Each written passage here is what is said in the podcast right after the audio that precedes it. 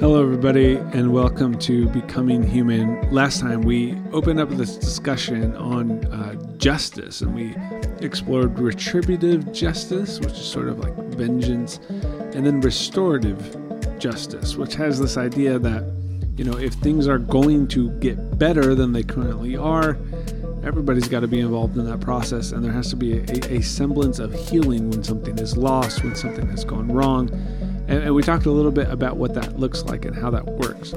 Today, we are going to look at a third option. And so I'm here with Bryce Webster again, and he's going to drop some philosophical knowledge, some justice knowledge, but also today we're going to get into some theological knowledge. And um, we haven't really explored a ton about theology on the show thus far. Um, but th- this issue of justice gets into a metaphysical uh, problem that we have of if you want to set things right, if you if you want to do justice, well, how do you know what the right thing is? So today, as we explore this, um, you know, this is going to take us further into the restorative justice approach, and hopefully, we're going to give some really practical um, explorations of how you can do this, not just on like large macro societal levels, but just like in your daily life.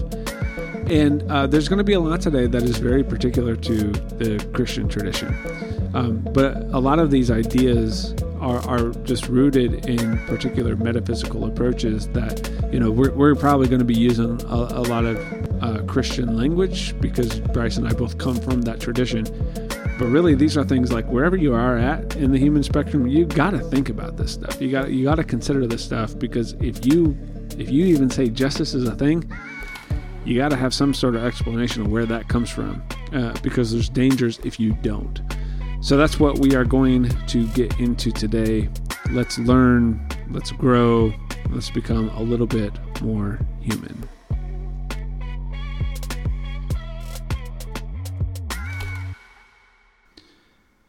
So I have spent a lot of time uh, on this podcast getting into issues like cosmology and ontology and epistemology and teleology and all these big words that um, friends of mine who listen to the show are always like, you gotta stop using so many words like that. And and I absolutely agree. Um, and the, seriously, let me be honest. I'm trying to pay attention to my my technical jargon. I am. Um, but this issue of justice brings this up, right? Because as soon as somebody says, you know, this this thing happened and and we need justice, or or just put it in, in more plain language, um, this event happened to me and it, it, and I'm not okay with that. I want to make this right. What determines what is right? In you asking that question, you're asking an ontological question, which could be a teleological question, right? You're asking about what's the nature of existence? That's ontology. And, and, you're you're you're saying something shaping how I understand what's good and what's not good, what's right and what's wrong. That's that's an issue of morality. That's an issue of teleology. You're saying there's something determining how I approach this issue. And so what we're really talking about here is social ethics and, and how you know what is morally okay and what's not. And so, if we're saying there's retributive justice and there's restorative justice, um, what we hope to offer today is a framework to approach how you arrive at that and how that can actually inspire you uh, to approach this issue of justice in the healthiest way possible. All right. So, Bryce, you've got a third option for us here. You, you're, you're, you've got something that's going to take us deeper into how how we approach justice. So, what is this third way, you might say?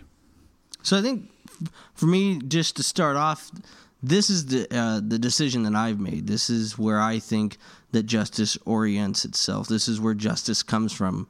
Um, it's answering Tyler's question that he posed at the end of the last podcast and in the introduction to this one is if you acknowledge justice, you have to acknowledge what is the source of that justice? Yeah. What is the source of the desire to be just come from? Uh, and like he said, I come from a Christian background. It's ingrained in me.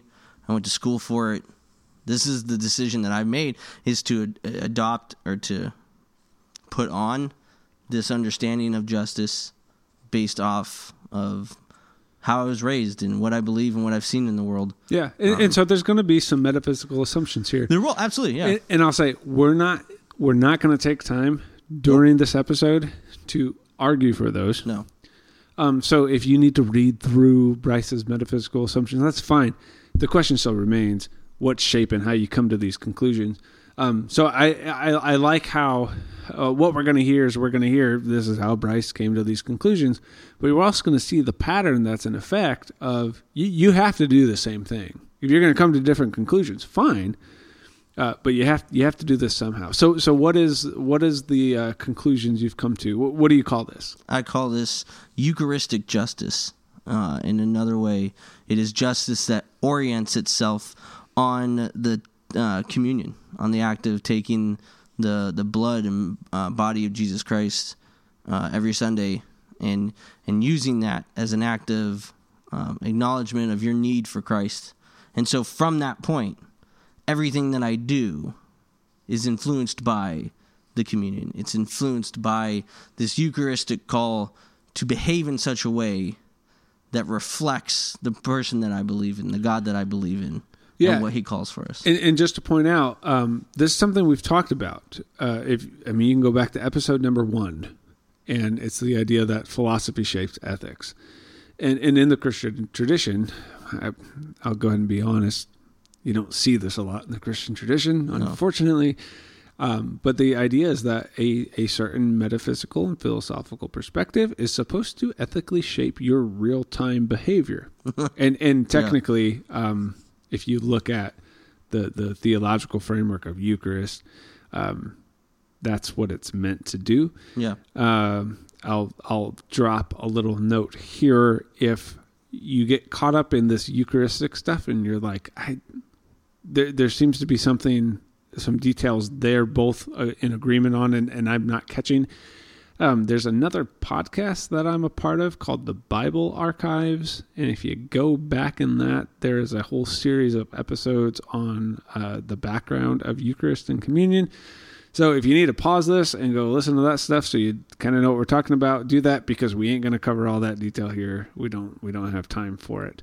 Um, all right. So what is Eucharistic justice? So I actually wrote a paper in grad school when I was working on my master's that I entitled Eucharistic Justice. And so a lot of what I'm going to say comes from that and it's bits bits and pieces from that uh, that argumentation that I had. So I said that uh, Eucharistic justice is a kind of justice that is rooted and finds its origin not in the self-oriented desires of human reason, but in the selfless, all-encompassing grace and compassion present in the reality of communion. So the idea of me coming to the table in the acknowledgement of my need for Jesus, for Christ, will then turn me around after I'm done and all the decisions that I make with how I talk to people, how I engage in certain situations is all influenced by that understanding is that I'm a broken human being who deeply needs the grace and compassion of Christ that I receive at the table. So in the paper that I wrote, I used a guy named George Hunsinger, and he uh, says the Eucharistic the Eucharist is a countercultural uh, action because it requires believers to not only conform to Christ in his sacrificial self-giving, but also to rise above the cultural antagonisms of religion, ethnicity, status, and gender. For all of you are one in Christ Jesus. I think that's uh, a really important thing to understand when you're talking about what Eucharistic justice is. Is it's a it's a relieving of whatever power you might have in a certain situation to thwart over someone else, to thwart over a certain situation, and saying that there's another way of being informed of how to act in this certain situation. So the Eucharist demands that the community understands itself as a part, uh, a group of disciples who feed the hungry and clothe the naked. They give voice to the speechless and the humiliated. The fundamental nature of Eucharist confronts systems of oppression and condemnation. And I really want to make a point there That for me, that's the transformational thing in Eucharistic justice is it's acknowledging where oppression stands. Okay. And What do, you, what do you mean by that? So oppression of somebody like the idea that people are homeless, they don't have a place to live, they don't have food. Not everybody's being paid an equal wage. There's, you know, like we talked about in the last podcast, the idea they arguing justice is whatever the strongest person, whatever laws they can put out, is what justice is. The oppression would be to make a law that then doesn't allow certain somebody of a certain color to vote in an election or they can't get a bank loan or there's certain stereotypes that come with that. The eucharistic justice in that action in that reality says that you have to confront those systems that that's a part of this justice that's Now- given to us. I'm going to play the layperson here. Okay.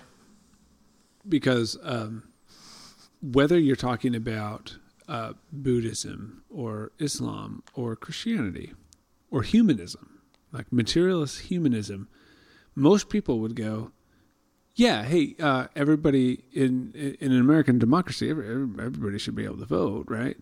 Um, or you know, my neighbor is dying. That we should fix that. right So most people are willing to agree with these things. And here's what I uh, understand you to be saying through this concept is that those morals, that moral bend is not rooted in your ability to come to those conclusions on your own. Mm-hmm. And it's not to say that you can't. It's not, it's not to say that whatever you think is wrong as a human being. You're talking about finitude, mm. that you don't know everything that's supposed to happen. So when we ask that question, when you you know you say something's good or bad or right or wrong, where does that come from? You're saying it shouldn't come from a human being who's also potentially a little bit off course. Um, and, and this is a concept that I think we're going to get into here in a little bit called deontology, where a, a moral authority is given that's not just the human being itself. right And in doing that, you're allowing the good and bad, the, the, the right and the wrong, to not just be determined by your own preferences. And I think that's the important thing here. Um, and, and that's something that I, I think a lot of, if we want to call them secular, I, I don't like the word Sure, secular yeah, right. necessarily, um, or, or just humanist perspectives is at the end of the day, if it's just based on what you think, you know, what your preference is towards right or wrong, that's not a really good gauge for whether or not it's it's going to be helpful for everybody outside of you. right Right. So it's really hard to do restorative justice if justice is just based on what you prefer. Mm-hmm.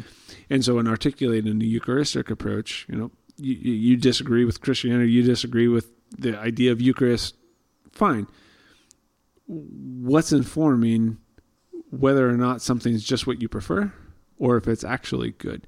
You know, everybody's functioning with a teleology. Uh, That that's my opinion. Uh, There's Sure. there's a ton of philosophers who disagree with me on that oh absolutely but everybody's functioning with some sort of teleology. Um, because when somebody says, "I don't want my my spouse to be murdered," why? Just because that's what you prefer, or is there a larger reason why? And where does that come from? And so, what I hear you saying, you know, if I'm trying to translate here, is that comes from an expression of the Eucharist that has metaphysical claims, that has ethical claims, and that should give a depiction of not only your place in the universe as a finite human being, but also what the universe as a whole can bend towards. right Right. Um, all right. So, so how does this concept of uh, Eucharistic justice uh, start start pulling this more together? Like, give us some more pieces here. Yeah.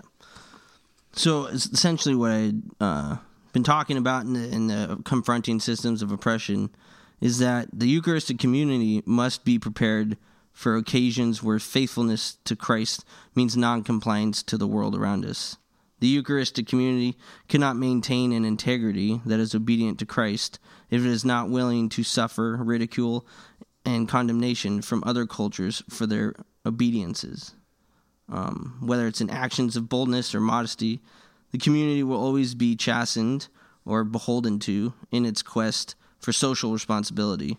Uh, it always needs to be informed by a sense of its own finitude. So, like you were talking about earlier, is the you're being motivated. There's a there's an aspect of your participation in this kind of justice that is in direct response to the fact that you are not immortal, that you are a human being who can be broken, and that is something that you can't forget in your participation in that kind of justice or this kind of justice that we're talking about. Yeah, and about. I think another way to look at that is if if your moral action is just based on the rules you made, that Hitler did that. Yep, he sure did. And, and and so again, Paul you, Potts. You, you disagree with the, the construct. Of, fine. Uh, if if we're going to say that ethical preference is determined by uh, whatever you happen to know, which is limited, your Mm-hmm. perspective is very limited, um, or what you have experienced, that's a really bad way to decide what everyone should do. Right. And so I love I love this quote in going social responsibility is not up to you. Something has to shape that. We can argue day and night about what should shape that, but it shouldn't be just you. Uh, that that that is the definition of how tyranny begins, Oh, absolutely. and, and that's what I meant. And when I said that, you know, this can be very dangerous depending on how you approach this, right? Um, so that that notion of like this needing to be informed by a sense of your finitude, you know, you what is the morally just thing to do? I love this approach because it says let's start with you shouldn't be the only person Right. to have input on that. Right. We, we got to find somewhere else to go with this. Right. Um, but then it, it's also this idea of social responsibility and hope. And well, now you're saying there's some sort of tele- teleology that's shaping what this ought to look like, and it's one that you didn't decide. Um, and and I think both of that's important. But what I love about the the Eucharistic approach is that it implies a, a certain teleology. So the way things ought to be implies certain action now Right. there's a certain pattern there's a certain model uh, there, there's a certain way that things should look. And so we get to experience that that informs us. And now it becomes quite easy to go i'm in this situation. Right. guy you know this is the metaphor we used last episode. Guy cuts me off in traffic. Well what do i do? Not my own ethical preference. Right. I have to be in, be formed by something that's going to help me act in a way that makes this the best case scenario for everybody involved because that's also going to be best for me. Like that all just starts coming together for me the, a- as you- as you talk about this. So one of the reasons that I, another reason that I chose Eucharistic justice as as a model by which I, I live my life is there's an acknowledgement of you're a part of a people group. You're a part of a group of people, and uh, an author, Margaret uh, Scott, says that this group of people is made up of people, real people who are both saints and sinners, those who care deeply and those who care to move on. Um, those who struggle for their own survival, and those who fight for the survival of others, those who see God and those who are groping to find Him. Is that the interdependence conversation there? Yeah, Okay, so it starts with finitude, right, uh, and and then the finitude leads you to uh, uh, concede to some sort of teleology that's going to uh, uh, inform ethical virtue and behaviors now. Uh, but uh, so th- so this brings up and and you know again if you went and listened to all that stuff that we did on Eucharist uh, on, on that other podcast. You know, one of the things that I love about it is it assumes there's a corporate nature to your Yeah. existence. So that's kind of what this is going back to the restorative approach. You know, the Amish example from the previous episode, they just assume that the people involved are a part of them. right. So they better act accordingly. Is that Yeah, absolutely. I think that's exactly what it, it's it's saying. And for me, I was never somebody who enjoyed doing things alone. I'm still not that person. Um, I don't always enjoy doing things alone. So the idea that I'm a part of something, specifically part of a people who are concerned with justice, but are starting from the point of their acknowledgement f- of their brokenness and their need for Christ, are then moving out together to participate in a way that's disruptive to society, not to destroy society or to say that people who don't believe in Christ aren't important, but it's what we're bringing with us that's different than, than retributive justice and restorative justice in my mind. Yeah. That it continues on with okay, restorative is like, all right, we've established this stuff, this this way of living, the Amish example, like we talked about in the last podcast. They've created this relationship. But you, the Eucharistic justice is a group of people coming together, acknowledging what they don't have and what they need from God and moving forward and going okay we're gonna we're gonna mess things up metaphorically uh, Or literally. or literally in, in some senses because i think a lot of times what we're searching for is is what we find what we can get at the, at, at the eucharist table and that we can get at the community table that we get in that group and so um, i really liked the way that margaret made that argument um, Yeah.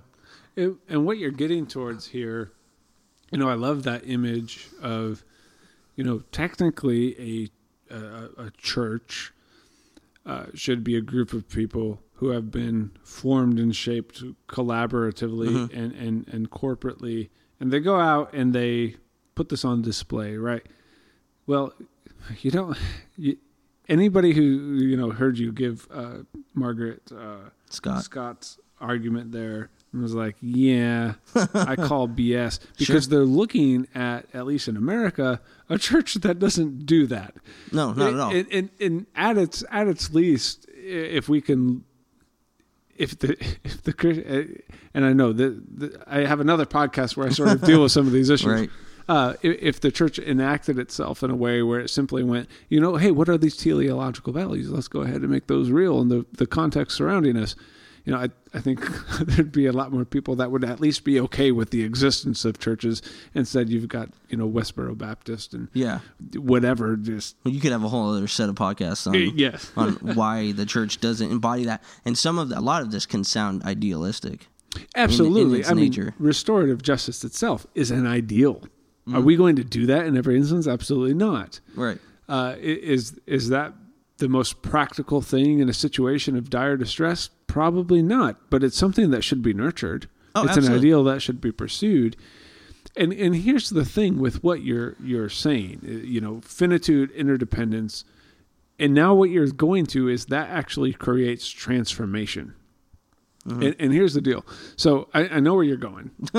you're about to bring up a, a man who is uh, Christocentric in every uh, frame of the word. Sure. Um, Dietrich Bonhoeffer, and I'm guessing a lot of people have never heard of Dietrich Bonhoeffer. That is a shame. But but here's the deal. Theology aside, this is who you're about to introduce us to is one of the greatest social ethicists to ever live. And and that might only be because Dietrich Bonhoeffer was put in a situation of dire distress. yeah. Germany when Hitler is rising to power. Unmatched. Um, but so even if you disagree with the theology, fine. Dietrich Bonhoeffer still got something to say. We should listen. Oh, so yeah. so how does how does Bonhoeffer enter into this idea, in, in especially in the context of transformation? yeah. It should be clear and noted that I have some kind of an obsession with this uh, Dietrich Bonhoeffer that we're speaking of, simply because he believed, he, he lived out what he believed in his argumentation, in his his everyday life, and the things he created, Yeah. in the situations he put himself. Um, so much so that at the end of his life, uh, the executioner uh, says that Bonhoeffer, because he, he was two weeks out from being his camp being liberated. He got thrown into a concentration camp Yeah. two weeks before his um, before it got liberated by the Allied forces, and he was hung. And as he was walking to the the the gallows, the executioner said he stripped his clothes off, and confidently said, "This is the end, but for me, it's the beginning of life." That is a dude that Yeah. completely believes what he's saying. Yeah, he's he's not just writing books. No. he's he's writing about what he's actually experiencing. Right. and that and that's the thing with Bonhoeffer is you want to disagree with the theology that Mhm. he's art- or the language he's fine the when you if you're talking about justice this is a person who not only wrote eloquently about what it looks like but also practiced it really well we might want to listen Mhm. we, we might want to hear what he has to say and what bonhoeffer is articulating is that justice cannot occur without some sort of under, undergirding substance that transcends the human notion of, of ideology Right. Right. So Bonhoeffer says in his uh, book Ethics, in this chapter entitled Christ, Reality, and Good, that the quintessential question in which Christians ask when they want to engage with being good and doing good are how can I be good and how can I do something good? For Bonhoeffer, these are the wrong questions to be asking. Instead, Christians must ask the question, What is the will of God? When this question is asked, the Christian makes a statement about who they believe to be in control of reality. More precisely, it pres- uh, presupposes that God's in control. Yeah, and, and this is the idea. So this is where D- uh, Bonhoeffer is one of the most famous deontologists. So deontology is uh, living virtue according to duty. Uh, ob- obedience is something that transcends you. Well, he's a German, so duty was a, is a huge Yeah, part of their life. and we we should note Bonhoeffer pushed for um, obliging oneself to principles that weren't created by a human because Nazism was created by a human. Right. So what he's doing is saying if we're only going to uh, determine what justice and uh, is and what good is and what ethics are based on what we think and feel and prefer, you're going to end up with Hitler Right. how do we avoid that happening? We have to somehow transcend ourselves. So, yes, yeah, this is where the metaphysics comes into play. Right. You got to have conversations about that. Um, but but somehow you have to have something that goes be, because if you're talking about, um, you know, whatever your ethical preference is, you can never know all that needs to be known to determine what the right thing is. You are way too limited as a sentient human being. So you're depending on something, whether that's previous thinkers or tradition or history or science or whatever you want to do. You're depending on something to help fill in the gaps Right. of what you're not capable of coming to conclusions on. What Bonhoeffer says is uh, the more metaphysically accurate you can get, uh, the more likely you are to come to some sort of notion of good that's actually going to be good, or at least better than what we're able to come up with ourselves Right. and he's doing this while staring down Hitler, like Yeah, literally. Hitler, of all people. Bryce alluded to, he's in prison, he gets executed, um, and, and he's in a concentration camp. That's because he was a part of a plot to assassinate Hitler. You you want to hate on Bonhoeffer? Go ahead. You didn't do that. Yeah, exactly. Right? That- th- th- th- this guy was shaped by something absolutely formative that did something that most human beings never arise to the occasion of. And he's Bonhoeffer's claiming that is metaphysically shaped. My understanding of the universe mm-hmm. is what compels me to live in this certain way. And the transformation on the other side of that is what allows him to say, This is not my justice. Right. In fact, he kind of disagreed with himself of, of assassinating somebody. Oh yeah, yeah, absolutely. That was a completely that was hard for him. But he understood if justice is going to happen, this is something that I have to go through. Right. Um, but to be clear, he his position in that attempt to assassinate Hitler was to use his influence to get the attention of a certain guy named George Bell, who uh, was a pastor in England. Uh, so there was no him carrying a bomb in a briefcase to to Yes. blow up Hitler. But that doesn't negate He was a anything that. Tyler said. He was he was a hardcore uh, pacifist through and through, even though it was something that he struggled with from time to time. So to move on, I think what Tyler uh, is getting at is uh, he changes the question. So I'll say Bonhoeffer goes on to argue that to acknowledge God as the proprietor of reality demands that Christians engage with society in a way that reflects this disposition. yeah, that, that's that's the part right, Right. there. You know what what's your authority? What's shaping this? And he's going. my my understanding of the universe is actually giving me a, a way to now interact with the universe, and that's what you're talking about Right. with Eucharist, right? Mm-hmm. Yeah. So he says, Of ultimate importance, then, is not that I become good, or that the condition of the world be improved by my efforts, but that the reality of God shows itself everywhere to be the ultimate reality. We are not the choosers of a particular social ethic that we think is the most Christ-like to participate in.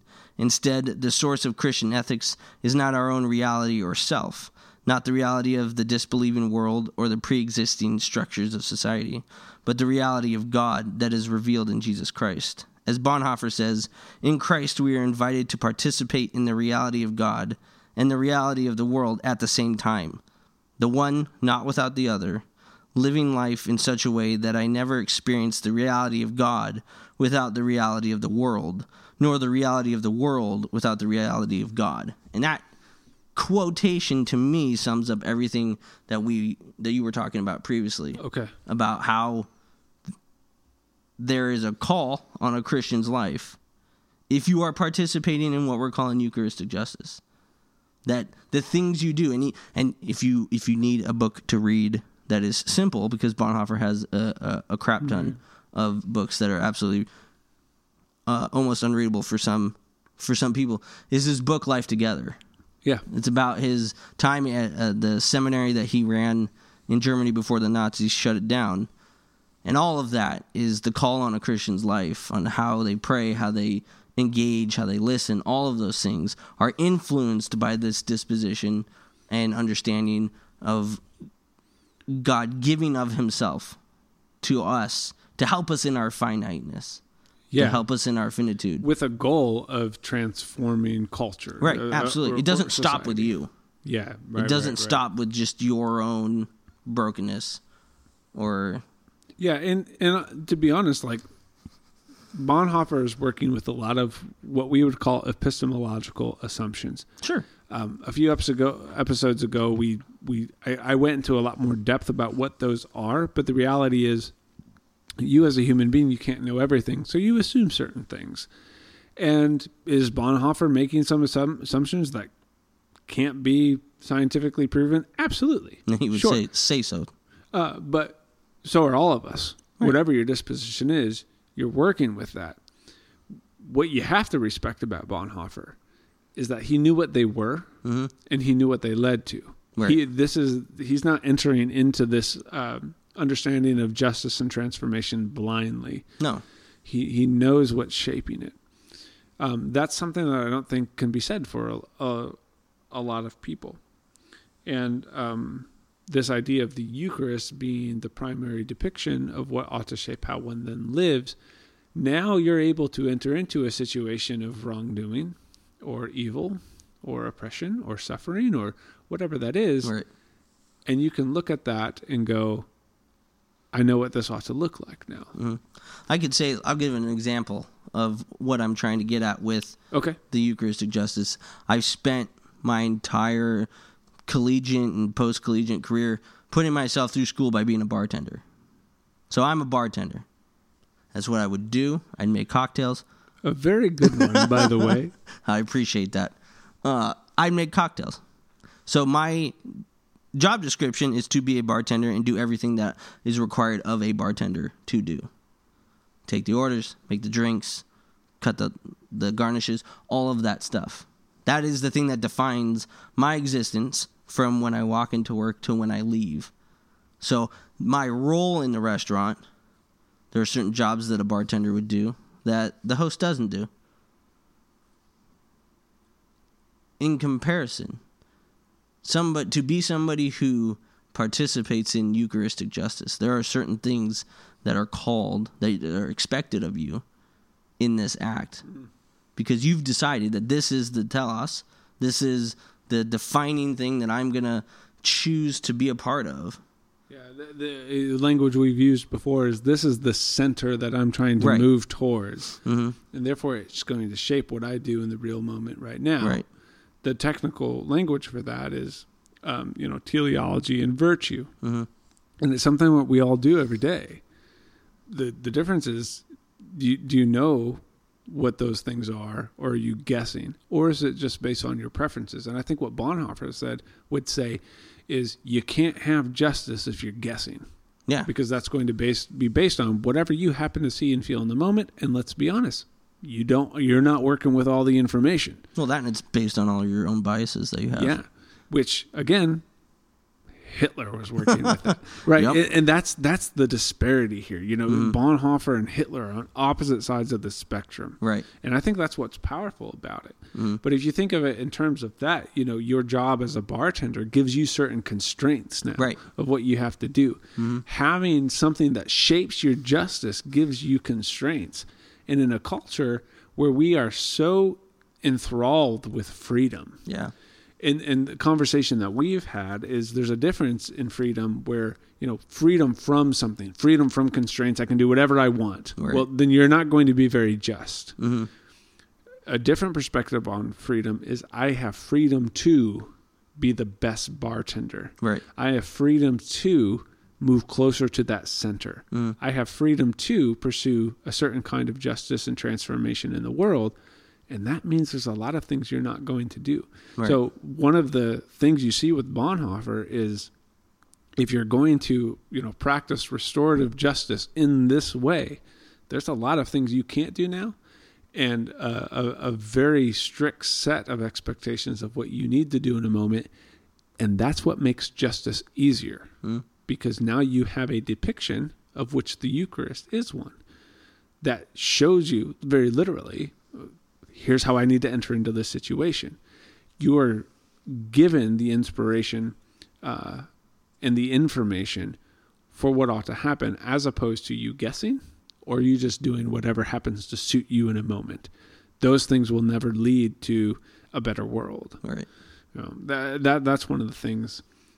Um, that that that's what I really see happening here, and that goes back to the question: What's shaping why you do what you do? hmm If it's just you, hmm, be careful. Yeah. Good luck. At at at, at best, you're going to get lucky. at at worst, Right. it's dangerous, like downright dangerous. It is. Um, but this this all goes back to you know, uh, I am not a fan of materialism. Mm. I, I think the the mechanistic view of the world. I understand where it comes from. I hear you, the, you science minded people out there. I hear you. Seriously, I do. Uh, but you know, one of the things that I come across as somebody who is you know a humanist or or just very materialist, and then they talk about something being good or bad or right or wrong. And it's like, oh, well, why? Why is that good or why is that bad? If it's all just a bunch of mechanical processes, then nothing's good or bad. hmm Uh, making that jump into morality, that's got to be de- dependent on something that informs what's good or bad. And I, I guess that's just something I see. If we're, you can say there's no such thing as justice. Now you have a different conversation and debate on your hands. hmm If you're saying that justice is a thing, you you almost can't stop with the last episode of retributive versus Right. restorative. Something has to be shaping that. Yeah. Th- That's a really important part of this conversation. So I think the way that I would close in talking about Eucharistic justice is it's a conscious decision made in response to your coming to the table, the communion table, in your finiteness, in your brokenness, and being like, I want to be a part of a people group that is set out to to mess things up a little bit in the world, to to to fight for the people that don't have a voice, and that it's being influenced by the one who gave it all uh, in Christ in the Christian tradition is Jesus, and for for all of our our brokenness and our inabilities to do things on our own, that we come together and and and fight for something together. But yeah, the acknowledgement is that I'm I can't do this on my own, and that the call on our lives as Christians is to fight for this justice, to argue for the inclusion of all people in a way that is reflective of who Christ was in in Jesus and in God. So I think that would be the quickest summation of what we just talked about. All right. So the real question here is what do we do with all this? And, and we've kind of hinted at some we things all go be. Bonhoeffer, That would actually not Hitler. That would literally make the world a better place. um, no, what do we what do we do with this? And there's a couple factors or ingredients that, that we've been mentioning throughout um, that I think are worth just noting here at the end for anybody who's managed to make it Sure. this far in the episode. Thanks for listening. Um, the first, I, I think, is one of the primary characteristics of justice. You know, we're going to take the restorative approach. Okay. In order to make that a real thing, it seems like one of the primary characteristics is to acknowledge your finitude, Mhm. to acknowledge that it, justice isn't going to happen best if it's just dependent on what you happen to see and know and feel and experience and prefer. And, and like I had mentioned, you know that that can even that can even be dangerous. But if you're going to attempt uh, as as best as possible to make justice happen, you need to transcend yourself somehow, and that's going to allow you to pursue something that's bigger than just you. Um, so that's one of the things that I hear uh, within the within this concept of Eucharistic justice. The other one I think would be interdependence. You know, throughout the language you're using of Eucharist and Bonhoeffer, there there's an assumption here that what is good for the whole is also good for me Yeah. and the better we can meet the needs of the cosmos, uh, the, the world as a whole, and, and I'm even including within that, you know, the environment and the created order and Yeah. Um, things beyond just human beings. Um, to see ourselves as interdependent. Um, and this is, you know, let I really want to. I really want to. These are big ideas, Yeah. and and this is the problem with the phrase justice. Is this is really big idea that's kind of abstract, and yet it infiltrates every moment of every day. Yeah. It's everywhere. And I, I really want to bring this down to a very practical level for us. And so, you know, thinking about, okay, so you're, you sense something is wrong, you know, step one, what's step one? Transcend yourself here. Don't just base whatever you're about to do on what you're sensing you want in the moment. Get past that, which means you have to have something that's informing that. right. And if you don't acknowledge what's informing that, then somebody's going to inform it for you, Yeah. and you never know what they're going to give you. Um, but then also is uh, almost like a litmus test you can you can give yourself as to whether or not this is going to be just is is this good for the whole or is this good for me? Mhm. Is this helping my mutual interdependence with somebody even if I don't like them? Or is this just what I want right here? So there's a sort of the acknowledge your finitude, transcendence, and uh, interdependence. I'm Mhm. kind of making some of this up. I, there's No, probably. Technical things sense. for this, but, um, but I mean, uh, just within all of this, like you, you do, you do have to choose something here. Yeah. You got to make a Uh, decision. And I think those are two things that can help whatever whatever direction you're going with the the justice conversation. Is I think those are two really important Mm. uh, parts. One thing that you seem to be bringing up within this as well, in a real practical way, is to see yourself as collaborators with the people around you, Yeah. Even if they're not like in your inner circle. I know Right. you brought that up in the first episode of Justice. Um, but the real big point that you know, I, I I've heard you kind of mention this throughout, and especially as you were just talking, um, talking about very social situations. You know, I'd like to remind everybody, Bryce's master's degree is in social justice, so you know he, he has some very particular thoughts about Just uh, a few. sci- society as a whole. Mm. Um, but transformation seems to be seems to be like the goal here. Yeah. Wait, so do you, would you say that if you're talking about justice, uh, the most important ingredient is is this transforming things for the better, or how would you phrase that? I think if you're if you're willing to participate in justice and Eucharistic justice justice specifically, in a way that is open and honest to what is actually necessary in that what and if you're open to those things that you are uh, free towards, not free from, but free towards, Yeah, there will be transformation that happens. yeah, You can't behave in such a manner and have the experiences that you'll have participating in this kind of justice Mm-hmm. openly and willingly that aren't going to transform. They are absolutely going to transform you as a person and help be a catalyst for a stronger desire to be better, to be good, or to be just, as the philosophers would say. One of the ways I really like thinking about this is like if you pursue this, you know, the transcending yourself and interdependence, things ain't going to be the same. Right. The way things Mhm. are are not the way things will be. And I think that, you know, even uh, just thinking back to what Plato was writing about with Socrates in the Mhm. first episode, um, there are things that are just improving the good, and that's justice too. It's not Right. just in response, a reflex to what was wrong Right. Absolutely. it, it, it's also going hey things could be better right Mhm. now here's here's this uh, uh, this inspiration that's in, driving what i think this ought to look like let's make that happen in Right. real time and space and that's where this gets really daily hmm Absolutely. because everything you do nothing you do is morally neutral Nothing.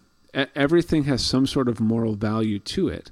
So every decision you're making is either just or unjust. Right. And it's really, really weird to think of that. Like when you brush your teeth, well, how do how do you toothbrush? how do you brush your teeth with justice? You- Yeah. but it, and I know that's a that's a very trite example. It might be tried, but I think it gets at something of saying that we have uh, inoculicized ourselves, or we've we've put ourselves in a hermetically sealed bubble with the things that we like, and we forget that it does come down to stuff like that. It is where did you buy your computer?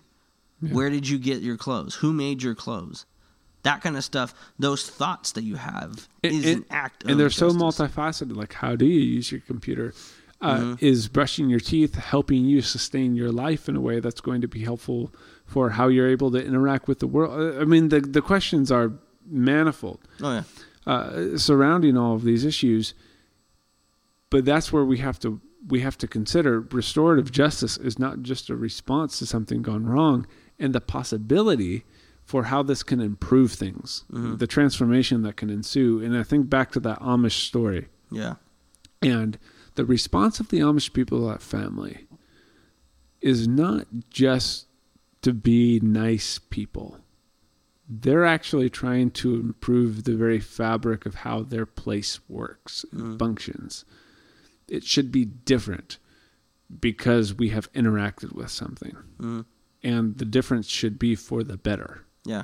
we should move closer to that that center, that goal, that vision, because we take every single moment seriously. Mhm. And then when something terrible does happen, it's no different. You're Right. not approaching it any different than how you've been approaching every single moment.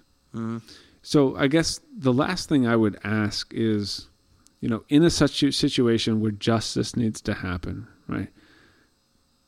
What should we be thinking?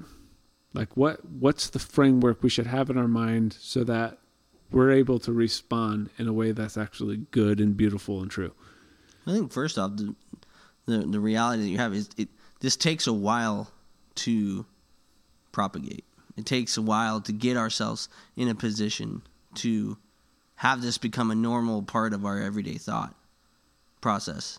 Um, but I think in certain certain situations, once you just have to be more, you have to be more aware of what's happening, because it is you're going to see it more in the smaller things than in situations like a school being school kids being killed.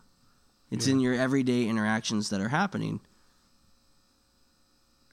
Mm-hmm. So I, I think the the most simple question is is this what's happening? Is this whatever I'm doing? Is this contributing to making the world better? To being a better person? Uh, at, at a simplistic level. Yeah, I, and I like that word repair. hmm that we use to, to talk about restorative justice, you know, whatever I'm doing, any, any action, it's going to have an ethical uh, framework to it. If that's the case, then any action, hey, is this is this putting things back together? hmm Is this making things good? Or, or one of the ways we talked about justice is this setting things right? Right. you know, in, in the health of your body in your mental state, in your marriage, in your community, in society, in economics, and global issues. Uh, you can use that framework to go, is is this setting things right? Right. Or at least more right than they were the moment before right now. And if you take that bend, I, think that's something that can placate itself in any situation. And the reality here is one that is kind of a theme of this podcast, which is you kind of have to spend some time mm-hmm. figuring out what is right. Yep. You know, um, if you heard nothing else from today, my hope is that you don't determine what is right based on what you prefer to happen in a given situation. Mm-hmm. If nothing else, catch yourself doing that. Yep. And then start figuring out what is the transcendent, uh, interdependent good that can come from whatever I decide to do right now.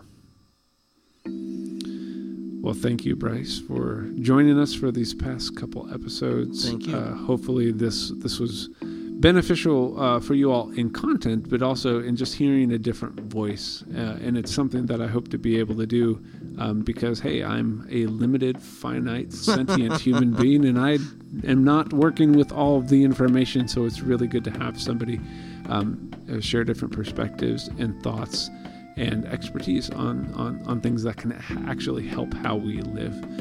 Um, so hopefully you got something out of these episodes on justice, and I look forward to continuing to explore more content next time. See you soon.